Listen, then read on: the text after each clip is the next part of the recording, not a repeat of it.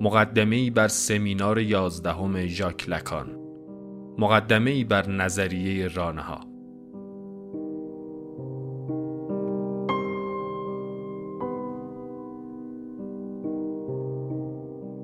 مدرس دکتر کامران لامی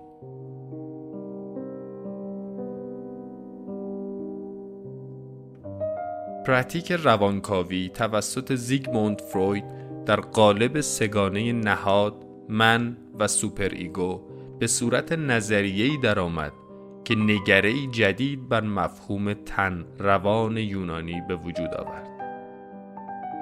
آنچه منشأ تفسیرهای متفاوت نزد متأخرین پس از فروید است، نظریه او در مورد رانه هاست که چالش نظری مهمی را در دریافت تئوری او به وجود آورده است. از میان روانکاوان پسافرویدی ژاک لکان نسبت به نظریه رانه ها تعهد بسیار دارد و حتی بدان سبقه رادیکال میبخشد.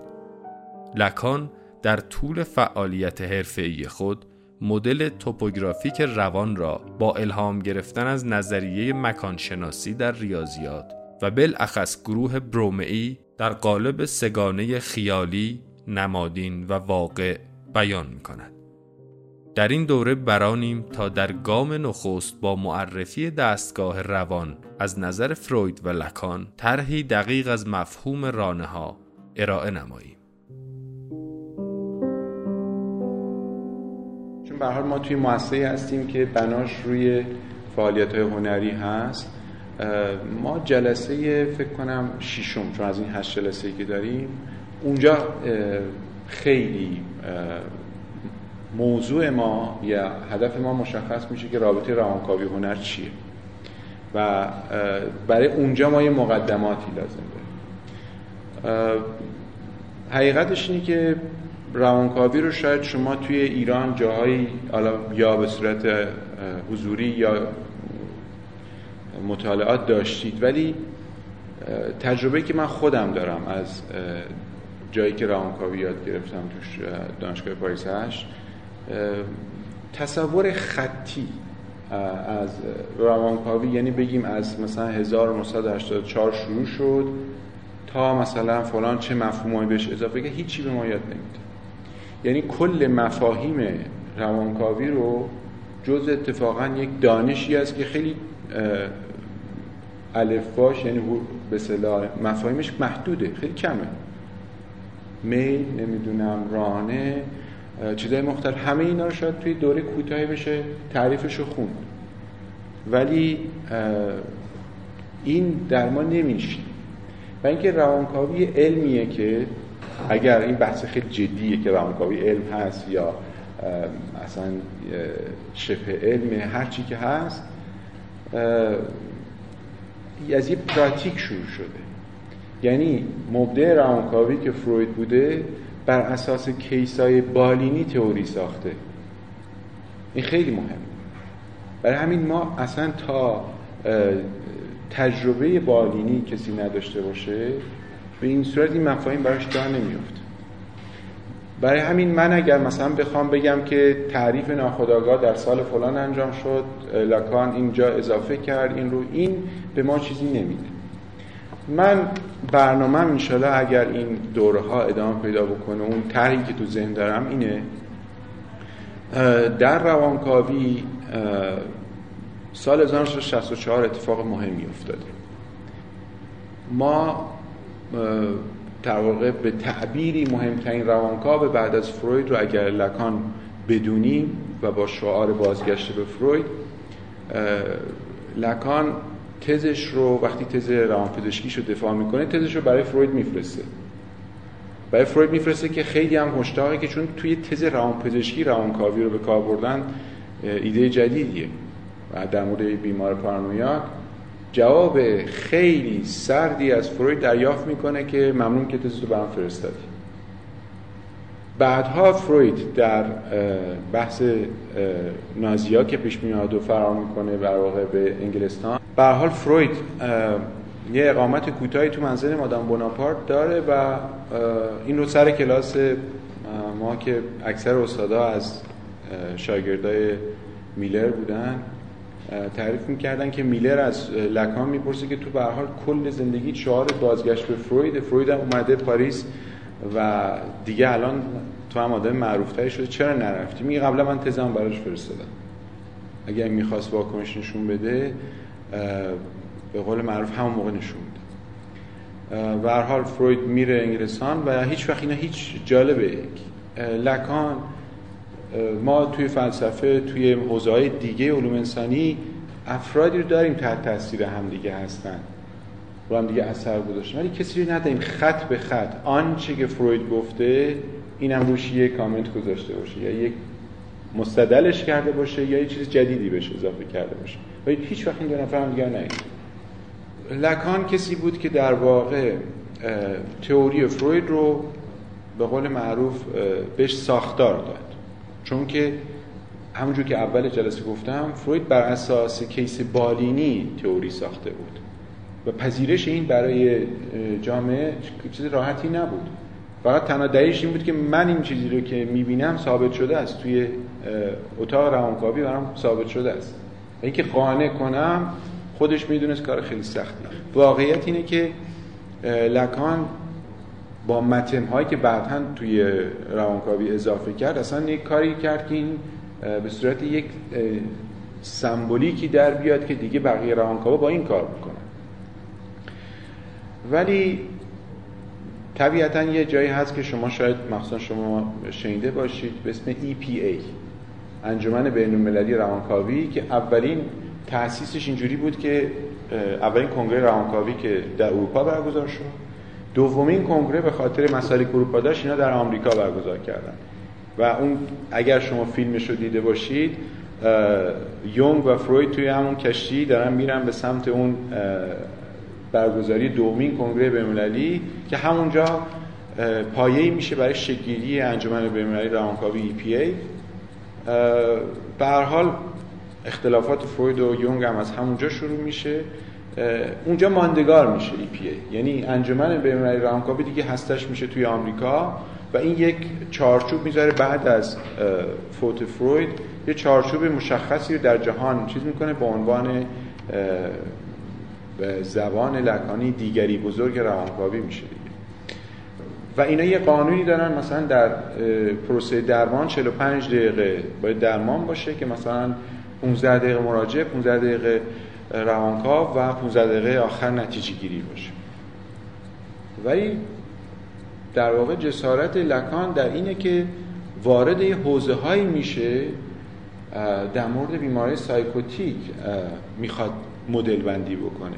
ساختار بندی بکنه و سر و کار اصلیش با ناخودآگاه ناخودآگاه که اولین تعریف حالا امروز خیلی بیشتر زمان که نداره. من چطور می‌تونم بگم ناخودآگاه؟ تو یه رب صحبت کن. منم یه رب چیز می‌کنم. به حال لکان تبعیت نمی‌کنه از بحث زمان. و اینو یه خورده هم حتی پنهان می‌کنه. منتها روانکاوی مثل لکان علاوه بر تدریس روانکاوی در بیمارستان سنتوان فرانسه وظیفه تربیت روانکاو هم داره. یعنی فقط کسی نیست که مراجعه داشته باشه بیاد روانکاوی بشه بره. طبق قانون روانکاوی کسی که خودش می‌خواد روانکاو بشه باید قبلا روانکاوی شده باشه. و در واقع اونایی که داشتن توسط لکان تعلیم می‌دیدن یه جوری برای روانکاوی همونا میرن میگن به ای پی ای که این رعایت نمی‌کنه. من خود یکی از کسایی که این اتفاق براش افتاده بود با لکان اینو من حضور داشتم. گفت من در رو باز کردم گفتم امروز چقدر مطب شلوغ بود. گفت جر بر جلسه بعد میام. مثلا تمام تا جلسه بعد این فکر کردم که خب این جلسه چون لکان آدمی نیست که مثلا از سر عصبانیت بگی که مثلا چرا این حرفو زدی دیگه جات اینجا. نه این نیست. گفت تمام جلسه داشتم فکر می‌کردم تا جلسه بعد این چی شد اینو به من گفت؟ و اینو به اندازه یه جلسه کافی دونست. ولی جلساتی هم داشته ممکن دو ساعت طول بکشه. من این اصلا تبعیت نمی‌کرد برای 1962 اینو متوجه میشن به لکان یه اختار میدن که اگر شما این رو رعایت نکنی ترم به فرانسه میگن دیدکتیسیان آموزگاه روانکاوی رو ازت می‌گیریم. و از مؤسسه ای هم که شما هستید خارج میشید. یعنی یه جوری دارن تحریم می‌کنن دیگه. و توی این دو سال هی مؤسسه کجدار مریض با لکان پیش میره تا اینکه می‌بینن دیگه مؤسسه روانکاوی فرانسوی در خطره. چون اگه ای پی ای اینا رو قبول نمی‌کرد دیگه اینا اصلا مجوز تو اروپا نمی‌تونستن داشته باشن. برای توی یک زمانی که سمینار دهم آنگواس یا استراب داره انجام میشه و اون نیمه کاره میمونه و دیگه لکان از ترم دیداکتیسیان اخراج میشه. اخراج میشه به عنوان دیگه حق پرورش روانکاو نداره. می‌تونه به عنوان یک روانکاو مریض ببینه. همین. اینجاست که آلتوسر و فلاسفه ای که اون موقع در فرانسه به نوعی خوب لکان رو میشناختند و می‌دونستند که این یک حیف این رو از دست دادن این سمینارها و رئیس École Normale Supérieure فرانسه صحبت می‌کنه اونجا جای خیلی مهمیه. École Normale Supérieure تو فرانسه اینجوریه که شما وقتی دوره دبیرستان رو تمام می‌کنید یک دوره فشرده چهار ساله باز هم انگار دارید دبیرستان ادامه می‌دید ولی تو این دوره فشرده شما عملا تا دکترا رو می‌خونن خیلی مثل تیزهوشان جای خاصی و تمام انتلکت های فرانسه و حتی انتلکت های علمیشون از اکل نورمال سوپریور میان با آلتوسر با رئیس چیز صحبت می‌کنه École Normale Supérieure که این سمینار رو باید دیگه از بیمارستان سنت‌آن به لکان اجازه نمیدن. ما اینجا برگزار بکنیم. از 1964 سمینار 11 هم توی École Normale Supérieure انجام میشه و کیا نشستن؟ میشل فوکو هست فیلسوفای درجه یک فرانسوی هست و کسایی هم هستن که لزوما روانکاوی نخوندن البته فوکو خونده. به هر حال اونا این مجوز رو به لکان میدن و این لکان هر بار از خودش این سوال می‌پرسه که من چه جایگاهی بیام دارم که بیام توی به جای یک جای مربوط به روانشناسی باشه صحبت کنم در مقابل یه ده هر بار این سوال می‌پرسه. متا...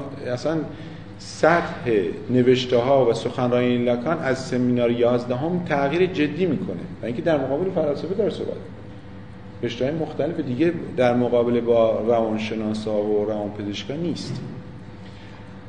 اونجا یک عنوانی داره. سمینار 11 چهار مفهوم اساسی روانکاوی یکی از این مفاهیم پولسیون یا درایو یا همین رانه ها هست. و این طرحی که من برای این دوره دارم به بچه های آنلاین هم میگم اینه که من هدفم اینه که سمینار یازدهم رو به نوعی ما با هم بخونیم.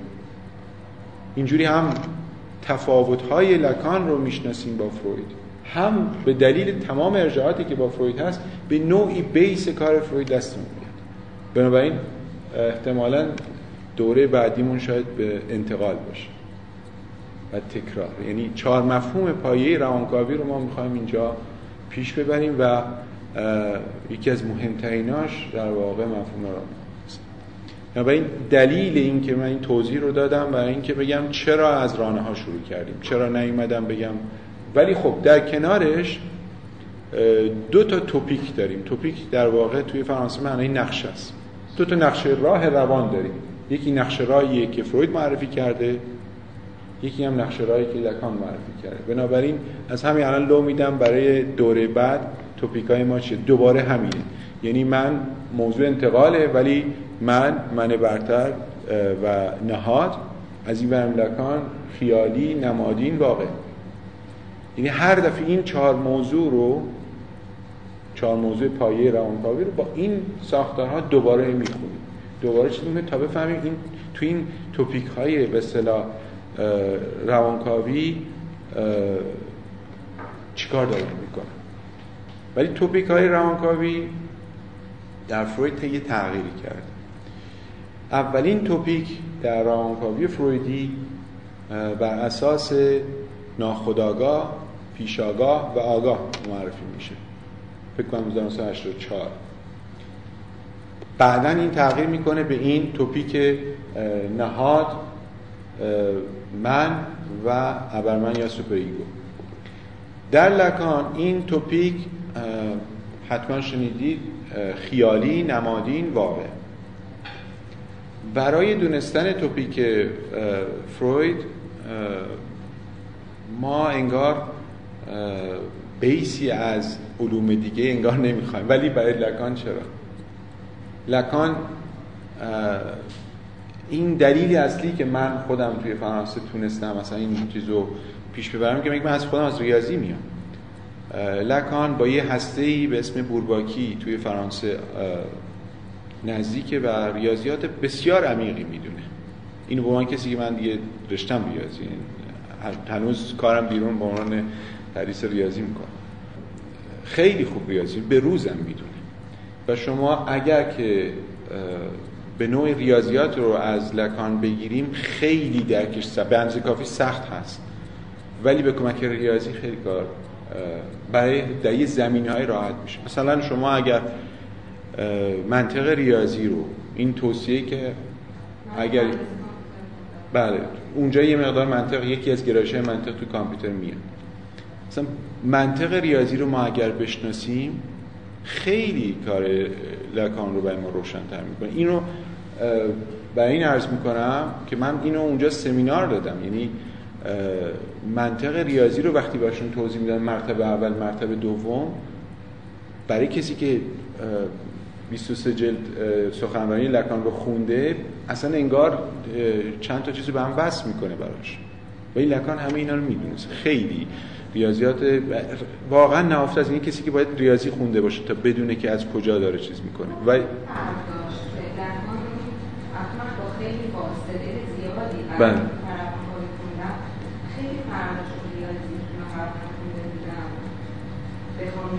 پیداش بکنن این شاید منابعی که حالا تو دسترسم بوده اینو خیلی روشن واضح بشنم من سوالتون رو برای بچه های آنلاین هم میگم.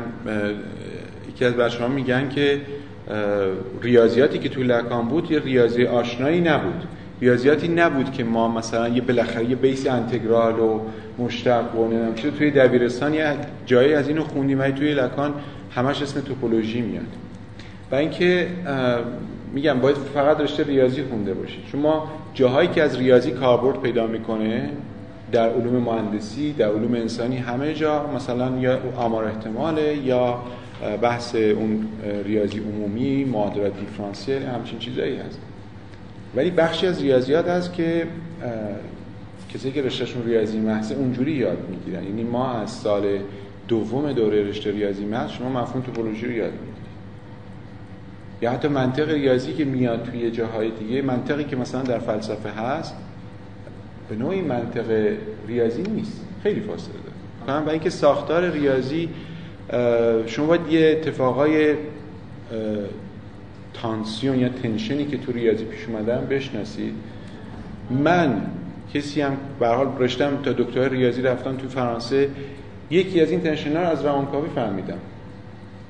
یعنی من شودگرایی رو به گوشم نخورد. شنیده بودم این چیزی ولی فکر نمی‌کردم اینقدر مسئله جدی باشه. اینکه ما هم حتی آموزش می‌بینیم تو ریاضی به نوعی جای امنش هستیم ما توی ریاضی وقتی با منطق روبرو میشیم یک دستگاهی می‌سازیم که از دو دیدگاه این دستگاه رو به اصطلاح بررسی می‌کنیم. یکی از دیدگاه درست و غلط بودن نظام ارزشی هست.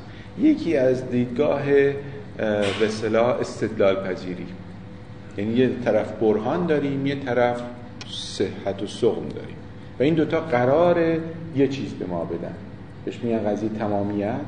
هر آنچه که درسته اثبات پذیر است هر آنچه که اثبات پذیر است درست هم هست.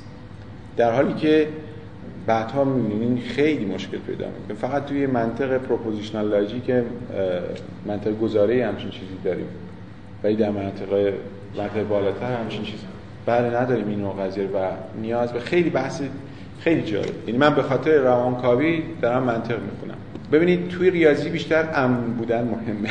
یعنی خیالمون راحت باشه که آنچه که داریم تئوری که تا این همه سال آوردیم تئوری درستیه و به قول معروف مولا درزش نمیره. ولی این ساختمون خیلی قدیمیه. خیلی قدیمیه. اگه قرار باشه این بریزه وحشتناکه یعنی ما هر آنچه که از تاریخ بشر با خودم از ریاضیات آوردیم بریزه که ریخت. اوایل قرن بیستم اشکالات جدی در ریاضیات به وجود اومد و ایلبرت نجات داد.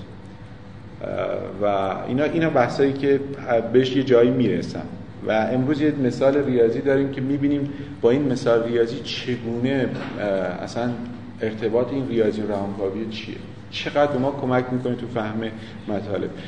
ما توی اون توپیک اولیه فروید که توپیک به اصطلاح ناخودآگاه پیشاگاه و آگاه هست همزمان باش باید دو تا چیز رو یاد بگیریم. یکی اصل واقعیت هست یکی اصل لذت هست. که این اصل واقعیت اصل لذت توی این توپیک ها قرار می‌گیره. اما تا قبل از اینکه وارد این بشیم باید یه خورده این مفهوم ناخودآگاه رو درستتر بشناسیم. کلمه ناخودآگاه زمانی که توسط فروید تبیین شد خودش می‌خواست عوضش کنه ولی دیر شده بود. به قدری که این کلمه جا افتاده بود و اینکه اشتباهی رو در ذهن ما وجود میاد یه اشتباه زبانیه. یعنی ما اگر ناخودآگاه رو با کلمه رو بشکنیم آنچه که خداگاه نیست بلا فاصله نتیجه می‌گیریم که این یه چیز اتوماتیکیه. اتفاقا چیز اتوماتیک اصلا ناخودآگاه نیست. چیز اتوماتیک غریزه است. یعنی آنچه که به صورت اتوماتیک عمل می‌کنه غریزه. ولی تعبیری که رایجه چه برای حتی افراد حرفه‌ای‌تر چه در عامه مردم اینه که من این کار رو ناخودآگاهی کردم. دقیقا منظورش اینه که به صورت اتوماتیک انجام دادم. در حالی که جمله معروف فروید اینه که غریزه نه ابژه خداگاهی است نه ابژه ناخودآگاهی. بلکه شاید یه مقدار تو پیش آگاه. یعنی من وقتی زندگی می‌کنم متوجه تنفس خودم نمیشم. اتوماتیک این کار رو انجام میدم. ولی هر زمان که بخوام بهش فکر کنم که راستی دارم نفس می‌کشم چیزی که در معرض آگاهی من هست می‌تونم به چیز بیارم. بنابراین اولین چیز اینه که ما باید از این فاصله جدی بگیریم که اصلا ناخودآگاه به معنی اتوماتیک نیست. ناخودآگاه جاییه که توش اصل لذت کار می‌کنه در و برای این اصل لذت اگرچه اول با این معرفی شد ولی شاید با اصل واقعیت رو اول یاد بگیریم بهتر می‌تونیم اصل لذت رو یاد بگیریم.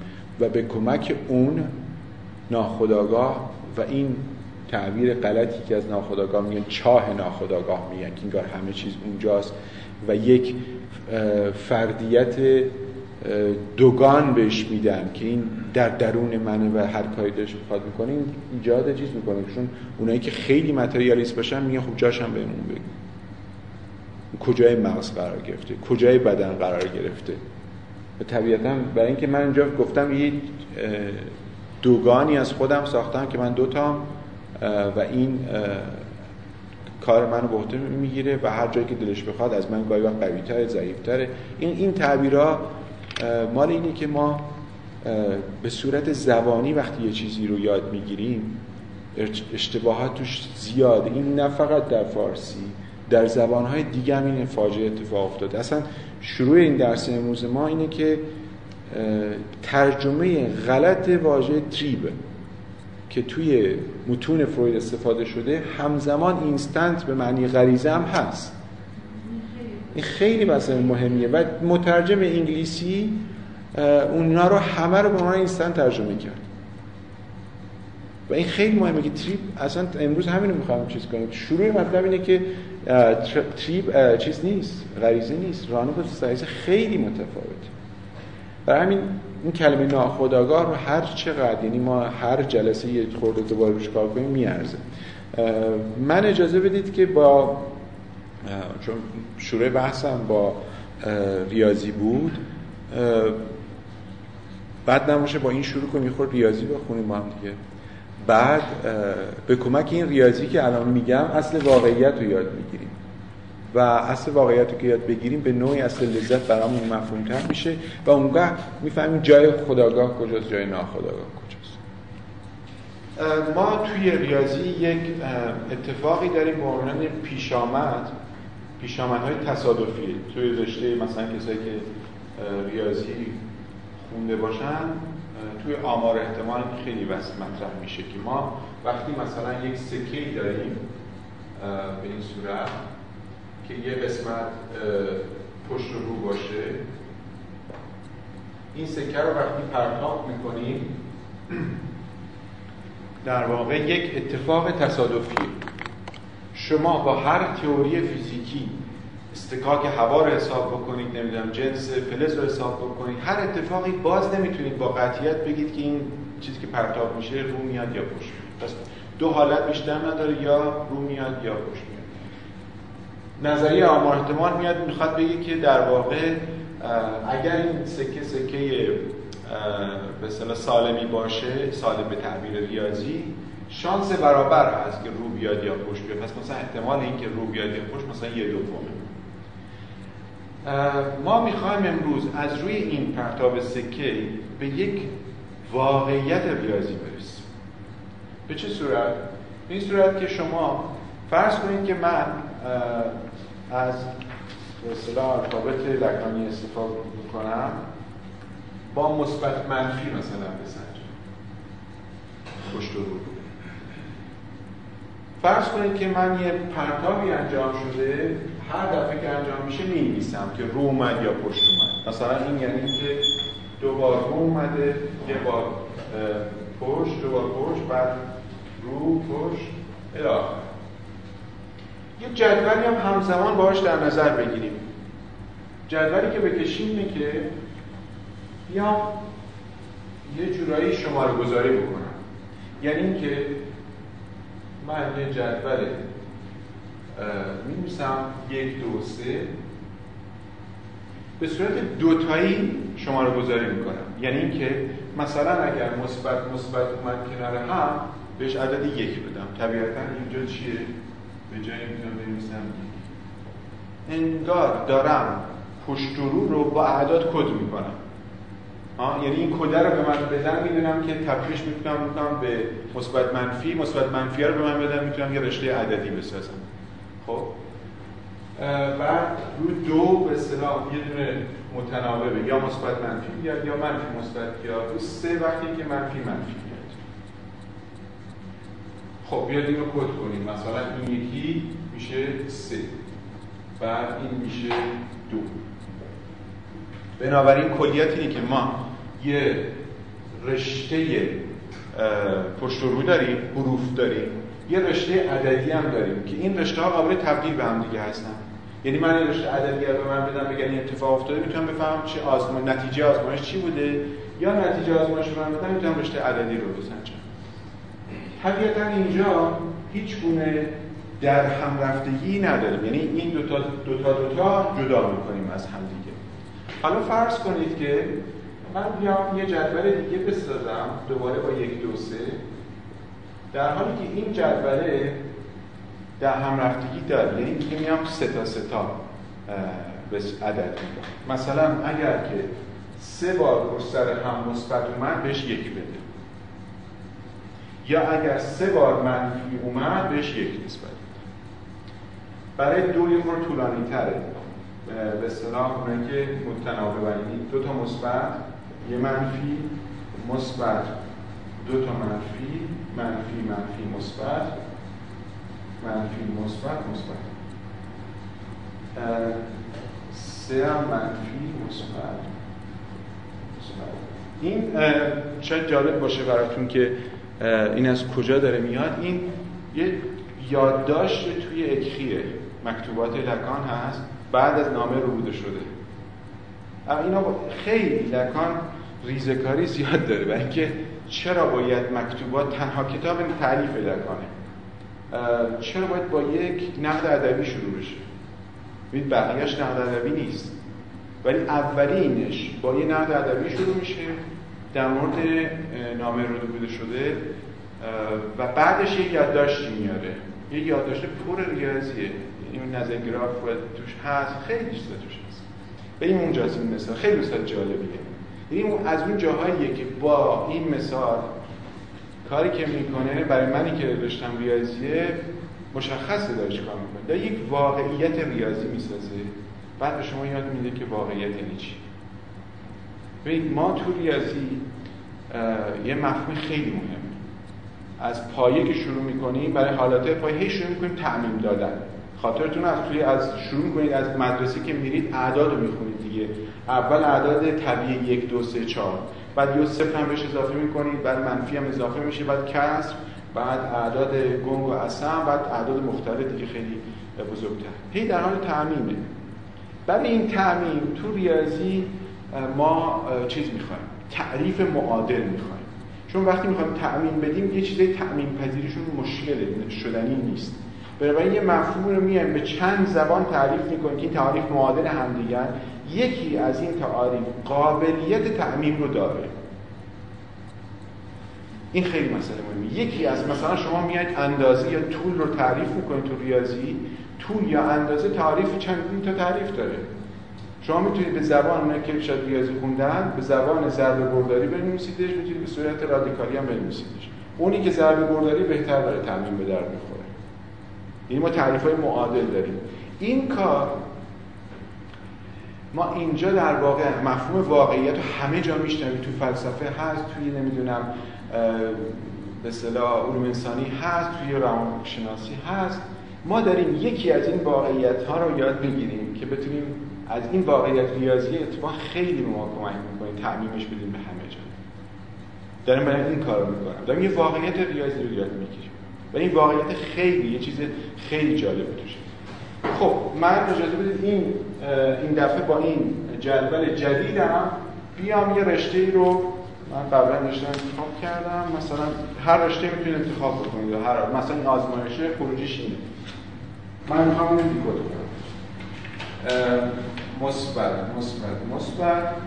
یه منفی اومده. دو بار مثبت. دو بار منفی یه مثبت مثلا پنج تا منفی خب به کمک هم دیگه انجام بدیم دیگه.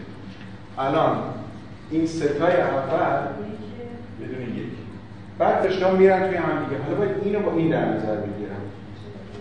دو تا مثبت یه منفی باید دو بذارم. حالا این. دو تا مثبت یه منفی. کجاست؟ دو تا مثبت کنار هم کنار هم نیستن.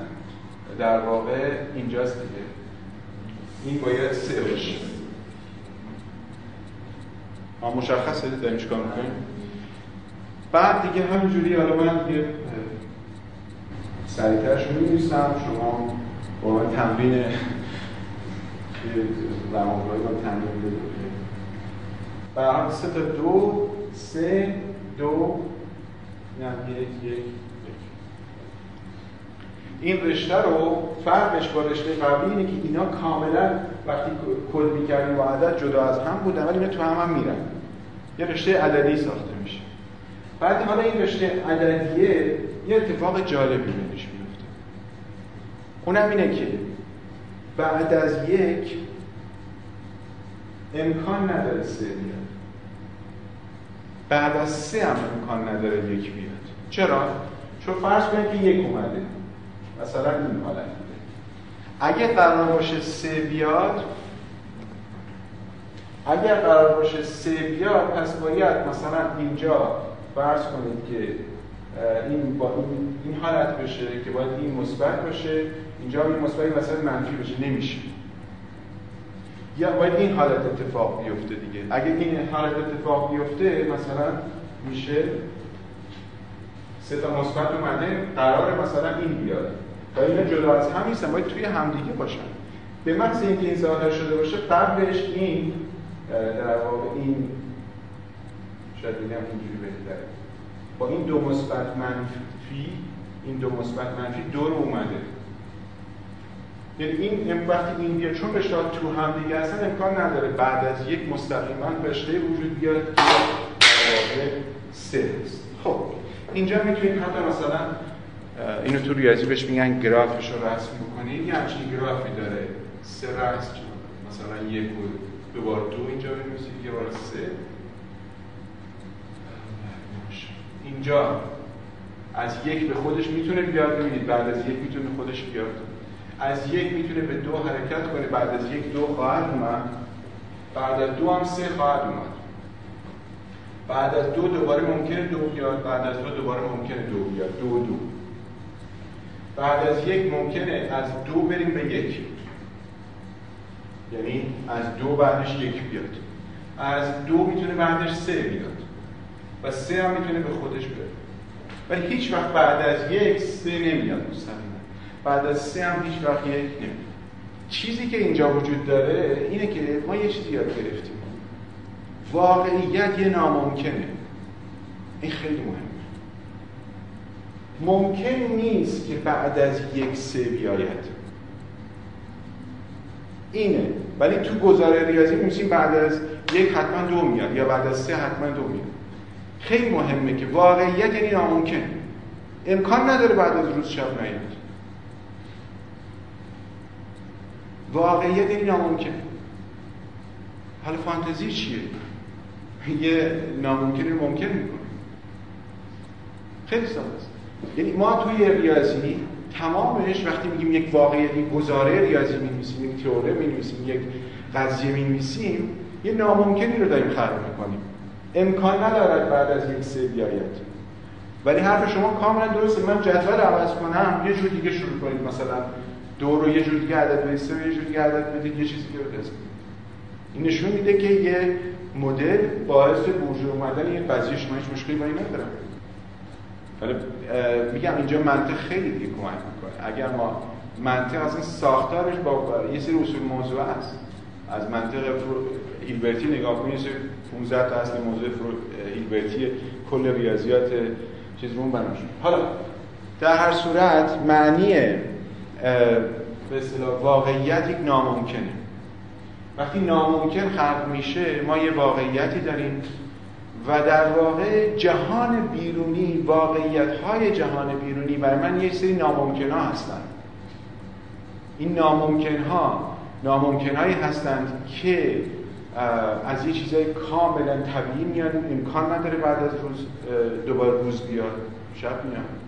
یا اینکه ناممکنیه که یه آدم دیگه برای من ناممکنش کرده. تو امکان نداره که بتونی مثلا این کار رو انجام بدی. من به تو اجازه همچین کاری نمیدم. واقعیت بیرونی منو محدود می‌کنه دیگه. ما وقتی بچه ها بزرگ می‌کنیم عملا داریم مثلی خلق واقعیت براش می‌کنیم. تو برای این که یاد بگیری خودت دستشویی بری بهتره که یعنی من به تو اجازه نمیدم. تا یه سنی می‌تونی این کار رو بکنی. اگر خودت بتونی این کار رو انجام بدی یه پاداشی پیش من داری. وقتی برمیگردی از من تشویق من قرار می‌گیری پس این واقعیت رو من میپذیرم برای اون تشویقی که تهش هست یعنی لذت هم دوباره چیز میشه. بنابراین اینجا لذت با واقعیت یه تناقضی پیدا می‌کنه. یعنی من به عنوان یک کودک وقتی وارد این جهان میشم دلم می‌خواد اولش دیدید دیگه بچه هر جای هر چی دلش بخواد پرت می‌کنه این و و هر کاری دلش بخواد می‌کنه. ما بهش واقعیت یاد میدیم. واقعیت زندگی یاد میدیم. ناممکن داریم بهش یاد میدیم. ولی یه جایی باید باشه که در واقع اونجا ممکن. ولی باید سرکوب بشه دیگه. اینجا جای ناخدا یعنی ما اصل واقعیتی که فروید در واقع معرفی می‌کنه اینه که یه سری ناممکن هست که این ناممکن ها از جهان بیرونی بر من وارد میشه و من مجبورم لذتم رو مخفی بکنم. ولی این لذت یه پنج سخنرانی فروید اگر خونده باشی کتاب معروفی یکی از مثالاش اینه که میگه فرض کنید که ما یه همین جمعی که داریم من سخنرانی می‌کنم یه دو نفر اذیت می‌کنن دیگه. می‌خوان سخنرانی رو به هم بزنن. یه نفر از همکار صحبت می‌کنه باشون که شما متوجه نیستید ما بالاخره داریم یه جلسه رو برگزار می‌کنیم و اینا. اونا ادامه میدن دوباره شروع می‌کنن. بعد یه نفر بیرونشون می‌کنه میگه خب دیگه اینجوری مشکل حل می‌کنه. بعد بیرون هم سر صدا می‌کنن دوباره جلسه رو به هم میریزن. میگه بهترین کاری که بریم باشون صحبت کنیم دردشون چیه؟ ولی این چیزی که ما سرکوب می‌کنیم این لذتی که سرکوب می‌کنیم اینجوری نیست که بگیم خب تو برو دیگه من واقعیت به قول معروف مجبور این کار بود. دوباره برمیگرده. دوباره می‌خواد از یه جایی در واقع این لذت رو انجام بده. و این فشار در واقع اصل لذت هست که اصل لذت باید کار خوش بکنه. تا حالا مکانیسم بسیار بسیار پیچیده ای داره که این لذت چجوری میاد؟ بالا. چون در جهان اولیه کودک فقط دنیا به پلژر آن پلژر تقسیم میشه. فقط لذت و عدم لذته. فقط واقعیت روش میچینی واقعیت ناممکن. ممکن نیست بتونی هر کاری دلت بخواد بکنی. اینو فقط برای این یاد گرفتیم اصل واقعیت چی اصل لذت چی. واقعیت اگه هر موقعش این خیلی کمک کرد. ریاضیات خلق ناممکن ها می‌کنه. اصلا بحث ممکن ها نیست. ریاضیات خلق ناممکن می‌کنه. دیگه ریاضی یه سری اصول شما میپذید خیلی جالب. مثلا شما نظریه گروه ها بخونید. اولین باری که مثلا ثابت می‌کنید گروه مثلا از هشت جابجایی نیست با یک تمرین دانشجویی انجام می‌دید خیلی کیف بوده. یه ناممکن رو کشف می‌کنید. یه کشف و شهودی توش هست. پر این چیز هست دیگه. هی می‌تونید برای خودتون قضیه ثابت کنید در لول بالاتر. حالا باید به تئوری بزرگتر یه چیزی اضافه بکنید. ولی خلق ناممکن. امکان نداره همچین چیزی.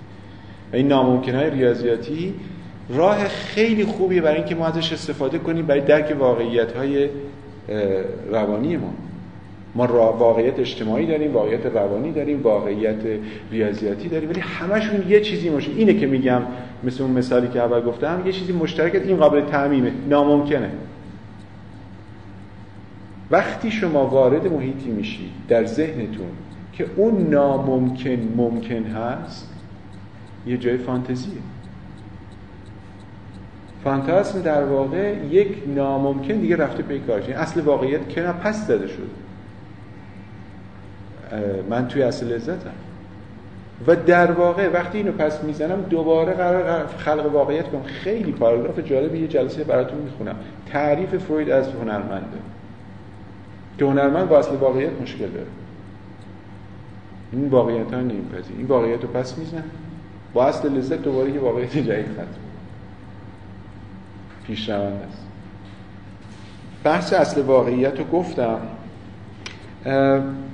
یواش یواش نزدیک بشیم به موضوع این جلسات که بحث رانه ها هستش. ناخداگاه از دید فروید فروید یه هدفی داشت. به اسم متاپسیکولوژی یا فراروانشناسی و در واقع هدفش تبیین این بود. بسیاری از آثارش از بین برد. بعضیشو که چاپ نکرد مادام بوناپارت چاپ کرد. و تمامش تبیین این متاپسیکولوژی فراروانشناسی و این خیلی براش یک ایدئال بزرگ بود که به نوعی دایره ذهن رو بتونه باز بکنه. متاپسیکولوژی سابقش به قرن گذشته و اینا نیست. متاپسیکولوژی از دوره یونان باستانه. باز در یونان باستان یه اصطلاحی داشتن می‌گفتن psychosomatic. هنوز روی قرص روانی نمیشه psychosomatic. یعنی بدن روان تن روان. ارتباط بین تن و روان چیه؟ اگر فقط از دید روان پزشک نگاه بکنیم بردارش یه طرف است. اونم اینی که آرزه های تن شما باعث آرزه های در روان شما میشه. پس من اینجا از تن شما رو خاموش می‌کنم که روان شما آسیب نبینه. ما برعکسش هم داریم دیگه. آرزه های روانی شما می‌تونه به تن شما آسیب برسونه. این رابطه دو طرفه است. خیلی کار پیچیده ایه که بفهمیم کدومشون تاثیر داره. یا اصلا این رابطه چجوریه؟ برسون برسونم که لکان جمله معروفی داره میگه بزرگترین دستاورد فروید مفهوم رانه هست مفهوم رانه ها از زمان یونان باستان تا فروید تغییری نکرده بود. رانه ها اولین تلاش جدی فکری برای ارتباط psycho و soma س. در واقع فروید تو این متاپسیکولوژیش سه بخش داره. یکی topique ه یکی دینامیکه یکی économique. topique یعنی طرح یه نقشه. نقشه روان به ما میده. یه بار نقشه رو از اون خودآگاه ناخودآگاه پیش‌آگاه داد. یه بار نقشه روان رو از به اصطلاح من من برتر و نهاد داد. اکونومیک به دینامیک به معنی اینه که این به اصطلاح پویایی روان یه جاهایی با هم تداخل پیدا می‌کنه. این تداخلات یعنی دینامیک در واقع پیشبینی لحظه تی صفر تا لحظه تی یکه این دینامیک چه اتفاقی میفته لحظه روان من از تی یک. آیا مدلی هست که من بتونم چیز بکنم؟ سومین متاپسیکولوژی فرویدی بحث اکنومیه. اقتصاد انرژی. اینجا خیلی مهمه. یعنی اگر مفهوم رانه ها رو تو یک کلمه بخواید خلاصه کنید انرژی. اینجا خیلی به فروید حمله شد. و اینکه میگه اون انرژی انرژی چه انرژی فیزیکیه. کجاست این انرژی؟ این خیلی مورد حجمه زیادی قرار گرفت. ولی پیچیدگی این قضیه از لکانی به همین لکان اینا رو میاد در واقع ساختار. کار بزرگ لکان برای فروید اینه که همه اینا رو میاد بهش یه ساختاری میده که برای ما قابل درکتر باشه. ببینید 1894 تاریخ ها خیلی جالب از این بابته. 1894 هومیوستازی توی روان رو مطرح می‌کنه. نظریه ثبات در روان. که در روان ما بر اساس اصل دوم ترمودینامیک یک تنشن به وجود میاد یه اوجی می‌گیره دوباره برمیگرده پایین برمیگرده سر جای خودش. این شکل معروفش در واقع اصل ثبات به این صورت یه اوجی می‌گیره دوباره برمیگرده سر یه جا ثابت میشه. ولی درک نادرست این اصل ثبات این بود که با excitation یا هیجانات بیرونی اشتباه گرفته اینجا باید برای درک رانه ها دو تا مفهوم رو خیلی خوب از هم تفکیک بدیم. tension و excitation اینا خیلی با هم فرق دارن. excitation یعنی اینکه من یهو توی جای خوابیدم یهو پرده رو باز می‌کنم. یا این نور شدیدی به من میاد یه محرک بیرونی شدید میاد. من در مقابل این یک پاسخ نشون میدم. من باید اینو قطع کنم. یا یه صدای خیلی شدید میاد. من سریع گوشام می‌گیرم که چیز نه این محرک بیرونی excitation به این معنیه. ولی تنشنی که توی چیزای کتاب فروید هست به معنای یک چالش یا بحران درون ارگانیسم بدنه.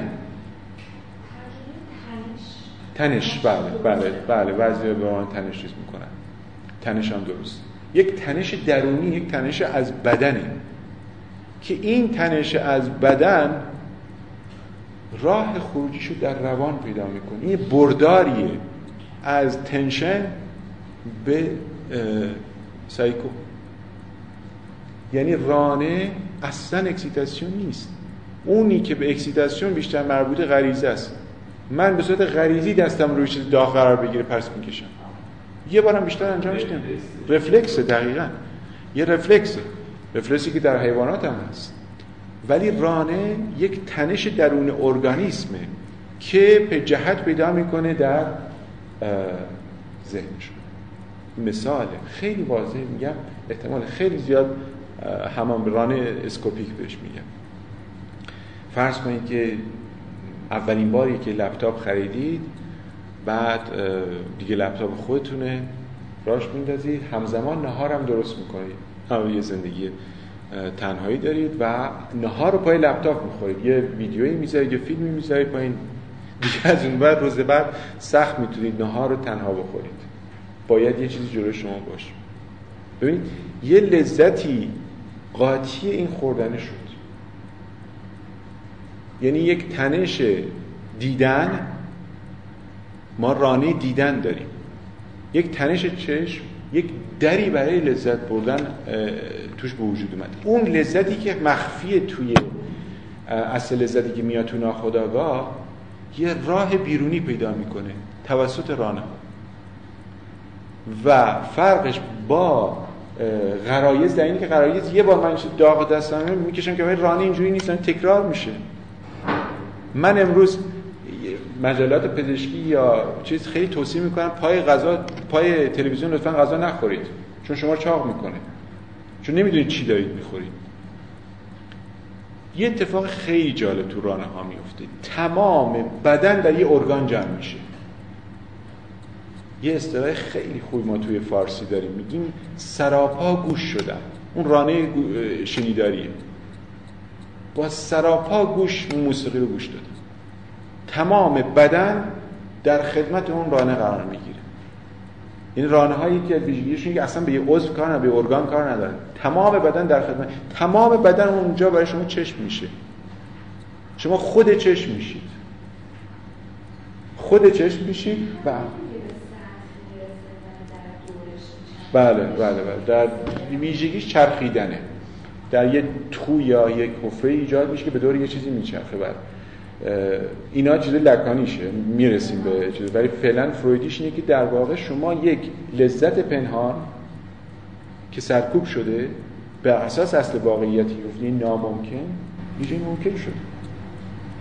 یعنی هم رانه ها مثبتن خیلی از لحاظ حالا واقعیت های اجتماعی بهش نگاه کنم می‌تونه بسیاری از ریشه های ادیکشن و اعتیادا باشه. بسیاری از اعتیادا ریشه چیز دارن. رانه ای دارن. و اینکه رانه اصلا حالا بهش می‌رسیم اصلا کاری به رانه کاری به هدف نداره. رانه ناکامه. دلیل چرخیدنش مال ناکامیش دوباره برمیگرد خیلی چیز عجیب ویژگی این فروید میگه. ویژگی رانه ها بینهایت بودنشون ممکنه شما دست از این رانه بکشید ولی سر میفتید تو چه رانه بعدی. رانه اسکوپی که شما باید حتما به صلاح به نتیجه برسید خب پس یه خلاصه بگیم اینی که ما اصل دوم ترمودینامی که برای فروید یک الهام بخش اینه که در روان ما هم یه همچین وضعیتی برقراره که تنش وجود میاد در یک ارگان و این تنش راه میل رو راه لذت رو در ذهن باز می‌کنه. و به کمک این یک دشارژ الکتریکی اتفاق میفته یعنی یک تنش ایجاد شده. برای خونسا کردن این تنش رانه ها به ما کمک می‌کنن که از طریق لذتی که در ذهن می‌برن این تنش رو میخوابونن. و این تلاش مستمر ماست. برای هر روز که این تنش ها رو در ارگانمون به خط ثابت تبدیل کنیم به خط ثابت تبدیل کنیم. ولی خیلی سرنوشت تراژیکیه. و اینکه ثبات کامل یعنی مرگ. یه مثال معروف بگم. خیلی از نه فقط در مورد تبلیغاتی که شما توی ایران همه جای دنیا تبلیغات لازم آرایشی یکی از چیزاش اینه که این ده سال شما رو در واقع جوانتر می‌کنه. یا تو ده سال انگار نه انگار دو تا تصویر نشون میده که این آدم بعد ده سال از این مثلا کرم استفاده کرده همینجوری مونده به نظر شما این تبلیغ زندگی می‌کنه یا تبلیغ مرگ می‌کنه؟ من اگر زندگیم رو صورتم بشینه زنده بودن منو نشون میده. در حالی که ثابت بودن و عدم تنش مرگ رو میرسون فعالیت ارگان یعنی در تنش بودنه هیچ سرنوشت تراژیکی بشر داره. هر روز باید این تنش ها رو بخوابونیم مثلا میگیم کیف من در اونه که دیگه هیچ چیزی نباشه. همونجا مرگ. این کیف من در باید در اصل این چیزی که من رو به زندگی می‌رسیم در واقع تو کار بالینی مشکل ما همینه. خیلی تنش خوبه. خیلی خوبه که من اگر روز از خواب بیدار میشم ده تا کار داشته باشم. خیلی خوبه که من این تنش رو داشته باشم. یعنی نشان دهنده زنده بودن منه. در که من وقتی می‌خوام هیچی نداشته باشم می‌خوام در واقع چیز بکنم. یا یه مثال دیگه یا برای خودتون پیش اومده یا دیدید. طرف عصبانیه میاد میگه که دلم می‌خواد اصلا هیچ دیگه تو این زندگی هر کاری دارم می‌خواد تو این زندگی بکنم. اون یعنی در واقع اصل واقعیت رو می‌خوام پس بزنم. می‌خوام کلا با لذت زندگی کنم. نمی‌خوام. دیگه نمیپذیرم این وضعیت. چون این تنشا نتونستن راه خروج پیدا بکنن. واقعیت منو هیچ راهی برای بیرون ریزی این لذت پیدا نکردم. اون وقت شاکی میشم. می‌خوام پس بزنم. نمی‌خوام این واقعیت به جملات حالا من دیگه نمی‌تونم بگم. ولی لعنت به این زندگی همش باید یه چیز رعایت کرد. دلم می‌خواد غذا رو بخورم پرت کنم تا تخم بخورم پرت کنم رو زمین. نه اصل واقعیت رو پس می‌زنه. چون تنش اون ناخداگاهی رایی برای برونریزی پیدا نکرد این فروید اولی است. خبر بدی دارم برای هممون. و اینکه بعد از جنگ جهانی اول کسایی که به فروید مراجعه می‌کردن این متوجه می‌شد این داره کسی رنج رو داره تکرار می‌کنه. این دیگه چیه؟ یعنی آدما دنبال این هستن که مثل جای جوراب که شما می‌خواید بخارونده چیزی دردناکی ممکنه شما اصلا به اون اندام شما آسیب برسونید. ولی این کار می‌کنید. لذت در درده اونجاست دیگه اون اصل فراسوی اصل لذت که رانه مرگ. آخر جلسه من می‌خوام اینو توضیح بدم که رانه مرگ چیه رانه زندگی چیه. این کدو دادم که آخر اینجا. خیلی جلسه پیچیده ای این تفاوت لکان و فروید این که اول جلسه گفتم چهار مفهوم اساسی روانکاوی تفاوت فروید و لکان آخرین جلسه متوجه میشین از دید فروید. یه سری رانه کلی داریم یه رانه جزئی داریم. همون باعث میشه رانه مرگ و زندگی وجود از دید لکان همه رانه ها جزئی هم پس رانه مرگ رانه اصلا تفکیک بین رانه مرگ و زندگی طول پولسیون سمخ یعنی همه رانه ها رانه مرگ و این تفاوت جدی. ولی این باید خیلی فرصت خوبیه که هشت جلسه به نظرم زمان خیلی خوبی داریم برای برای چیز که ولی جمله آخر اینه فرق فروید و لکان در آنکاوی اینه که اون میگه همه رانه ها رانه مرگ این رانه در واقع ما با اگر شاید لکان نبود تئوری فروید توسط کسی به بیراه رفتن که فرزند فروید. بود ما آنا فروید رو داریم سلف سایکولوژی به دلیل برداشت شخصی که آنا فروید از self psychology داشت اصلا روانکاوی عملا توی اون بخشی از روانکاوی آمریکایی شده self psychology. این دو تا یکی شدن. یعنی در واقع لکان هست که میگه که یه جمله معروفی داره اینم باید یه نکته تاریخی توش هست. لکان 1970 خوبه یا زودتر در فرودگاه کاراکاس صد روانکاو لکانی میان به استقبالش. 1970 من خیلی از استادای ما اونجا استاد آرژانتینی بودن یا آمریکا جنوبی بودن خیلی زیاده روانکاوی لکان اونجا. چیز عجیبیه. یعنی ما تکست داشتیم که از اسپانیولی آرژانتین ترجمه شده بود به فرانسه که ما بخونیم. این جایی که روانکاوی ازش فرانسه و ما توی ایران خیلی متاسفانه چیزمون کمه دسترسیمون به منابع اصلی روانکاوی خیلی محدوده. ولی به حال جمله معروفی تو فرودگاه داره میگه شما لکانی هستید من فرویدیم. وزت لکانی ما فرویدی یعنی من را فرویدی هم شما لکانی هستید. و هنوز معتقده که منم که فروید رو در واقع دارم میگم خب اصلا چی داره میگه؟ و این توپولوژی که استفاده می‌کنه شما الان یه دونش رو دیدید. چقدر به ما کمک می‌کنه اصل واقعی؟ شما این اصل واقعی اصل لذت رو خیلی جاها می‌خونید. ولی واقعا یه کمکی که به شرطی که بدونیم از کجای ریاضی داره برمیداره. این ریاضی خیلی به ما تو درک مفاهیم لکانی تو پیش تو اتوقدیش وحشتناک سخته. بحث چیز رو مطرح می‌کنه؟ اون جایی که به آبراهام اشاره می‌کنه خیلی سخته. ولی شما منطق ریاضی رو بدونید تا حدودی معلومه که داره چی میگه. یعنی ما اتوقدی رو استادمون که سه تا دکترا داشت تقریبا توی زمینه مختلف تو اتوقدی مشکل داشت و میگفتش که این چی میگه؟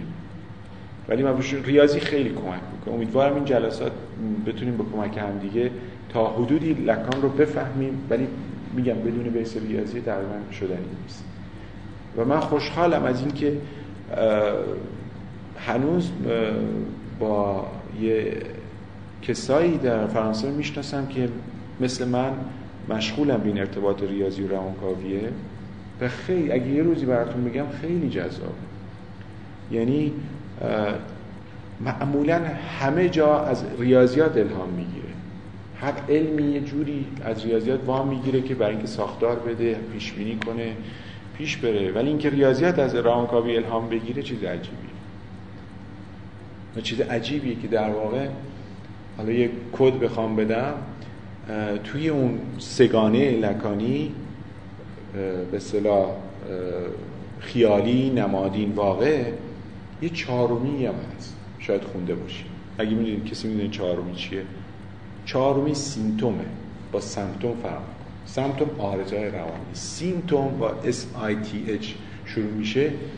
نقطه چهارمیه که هیچ وقت یه دالیه که به مدلول نمی‌رسه این سادشه و در واقع حالا این با یه تئوری پیچیده ریاضی که از گروتندیکی میاد که خیلی خیلی درکش سخته. من یعنی کسی رو می‌شناسم تو فرانسه ثابت می‌کنه که توی این سه نقطه اگر نمادین خیالی در نظر بگیرید زمانی که توپوس رو عوض می‌کنید میشه چهار نقطه. اصلا نقطه چهار دیده نمیشه. به نوعی لکان هم مثل فروید از بالین تئوری می ساخت نشون تئوری بالینی بعدها دلایل محکم منطقی پیدا می‌کنه. من سر این سمینار بودم که وقتی داشت نقطه چهارم رو توضیح می‌داد اون جمع همه روانکاوای یا یه فقط فرویدی بودن فرویدی لکانی بودن همه داد زدن گفتن ابژه پوتیا ابژه ای کوچک. اون چهارمی که در واقع قرار گرفته یه می‌گفتن سینتوم. یعنی یه موقع اگه لکان این تئوری رو می‌دونست که حتما می آورد توی چیزش. ولی ارتباطاتی واقعا هست بین ریاضی و روانکاوی و حداقلش اینه که الهام بخشه حداقلش. الهام بخش اینه که من از روانکاوی ایده بگیرم برای ریاضیات. کاری که من بهش مشغول و بسیار بسیار لذت بخشه که شما جاییه که انگار سرزمینی که گاهی وقتا احساس می‌کنید کریستوف کلمبید که هیچ اونجا نیست. سرزمینی که هیچ توش نیست. خیلی تعداد کمیه.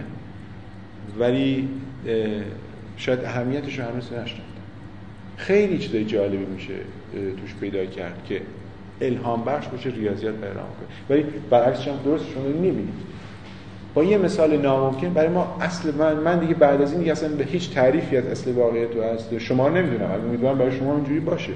ولی دیگه من رجوع نمی‌کنم. این برای من کافی ناممکن یعنی اصل واقعیت.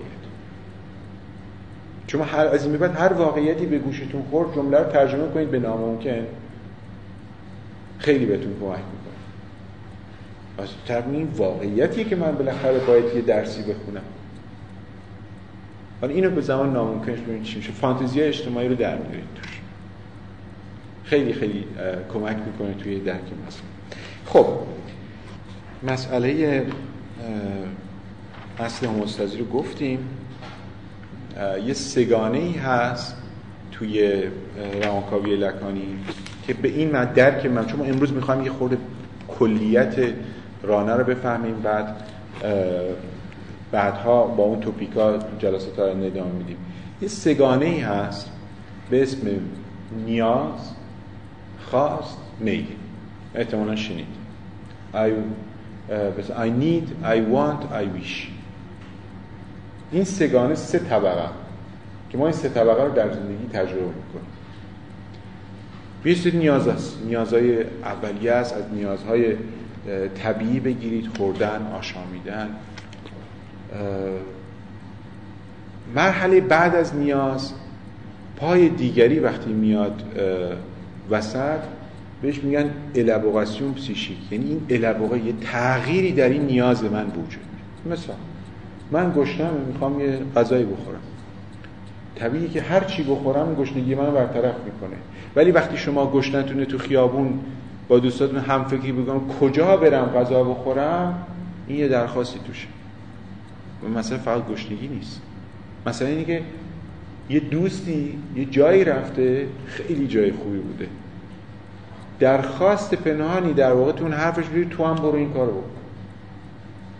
تو هم اینو تجربه بکن من نیازم خوردنه ولی یه درخواستی همزمان که کودک هستم از دیگری هم به من می‌رسه. یا کمتر بخور یا بیشتر بخور یا درست بخور. من با یه درخواست طرفم.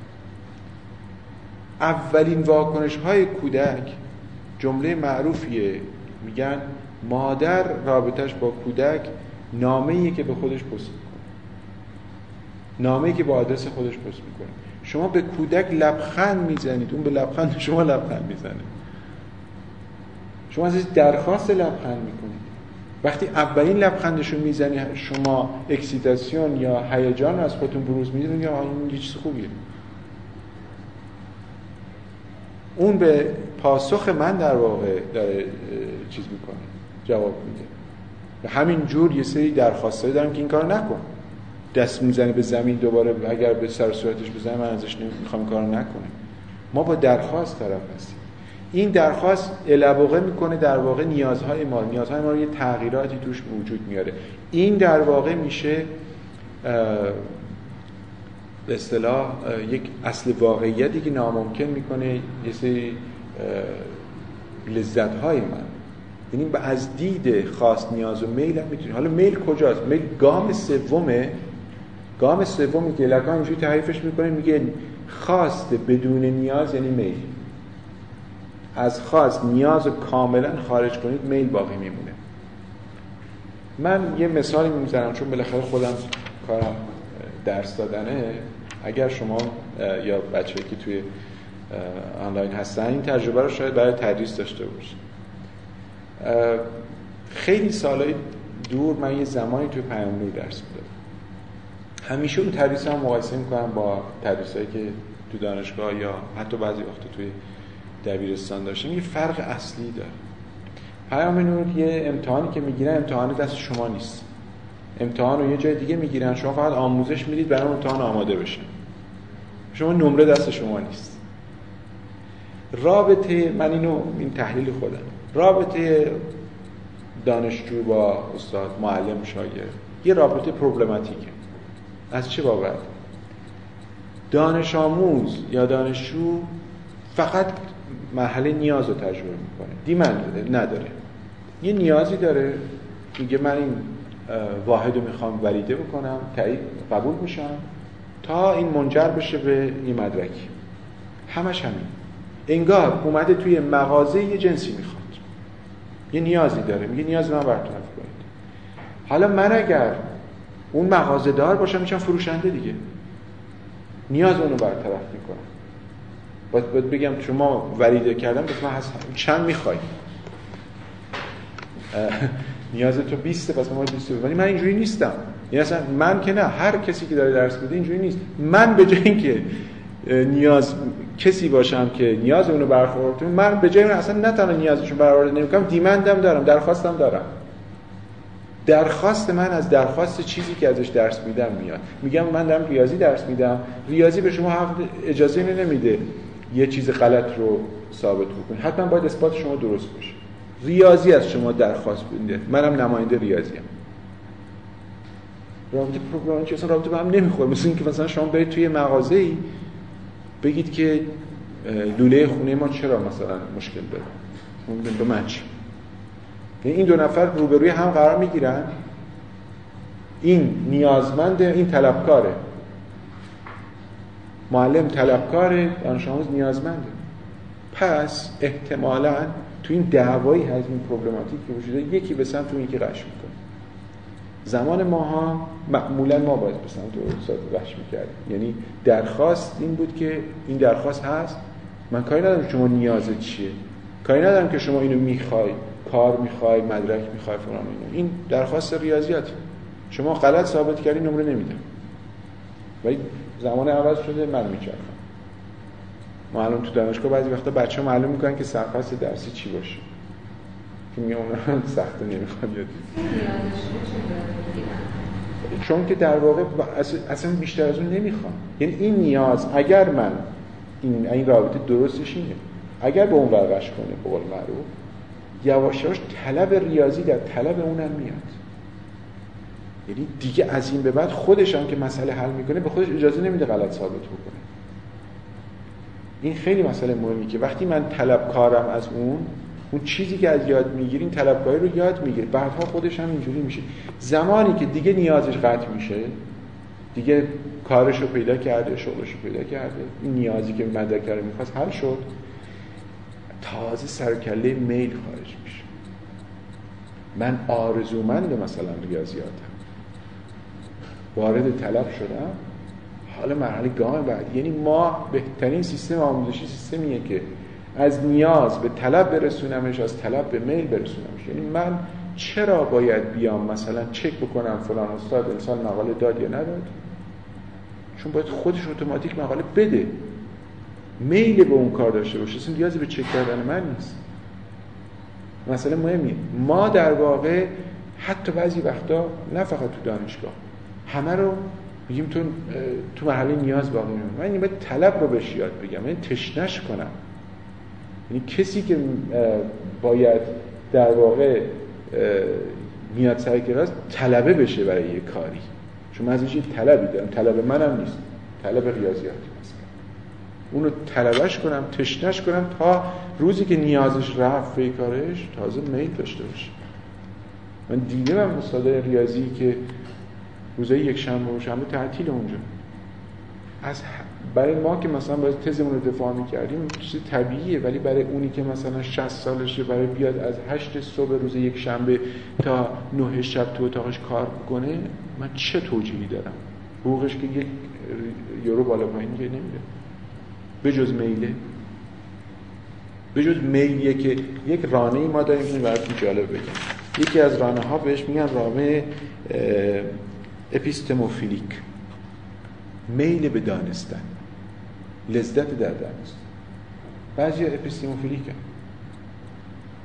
اون اصل لذتی که بله ز گهواره تا گور دانش میشه اینا ول نمی‌کنن. اینا دیگه بحث نیازشون نیست. یعنی واقعا هیچ تغییری توی position شغلیش وجود نمیاد. ولی این آدم ما سرنوشته من تو ریاضی خوشبختانه دیوونه کم نداره. کسی که مسئله فرما رو حل کرد 6 سال دانشگاه کمبریج رو ول کرد رفت توی خونه نشست برای اینکه مسئله فرما رو حل کنه حل کرد. و من چی رو می‌تونم بگم؟ البته رانه اسکوپیک هم قاطیشه یعنی یه جور دیده شدن هم می‌تونید به این اضافه بکنید. به حال وقتی شما جایزه فیلز می‌گیرید دیگه کل دنیا داره به این کار رو شما نگاه می‌کنه. یه چیز خیلی مهم در مورد رانه ها بهتون بگم.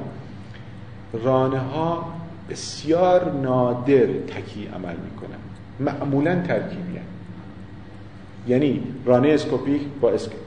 همین رانه دانستن با رانه شنیدن با رانه دیدن اینا معمولا ترکیبی ولی ما این رو پایان این جلسه رو من با این دو تفکیک بندی که بعدا در جلسات آینده تفکیک جدیدتر می‌رسیم این می‌تونه پایان خوبی باشه برای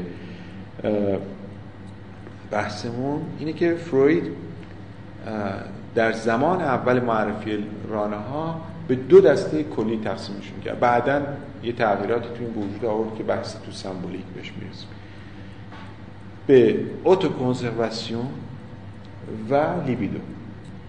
رانه ها رو به این دو دسته تقسیم کرد. رانه های اوتو کنسرواسیون یعنی رانه که در خدمت خودم هست رانه دیدن. من سراپا گوش میشم سراپا چشم میشم. رانه هایی هست که فقط لذت خودم رو در حال خودم برمیگردم ولی من موقعی هست رانه رو می‌برم در دیگری برای ارزای رانه خودم. فلش این یه به دو به بیرون. یعنی بحث کنسرواسیون توش مطرح نیست.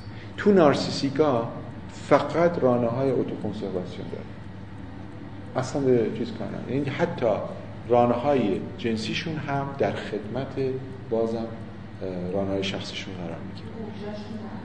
تقریبا اصلا چیز نداره. این کاملا در چیز نداره.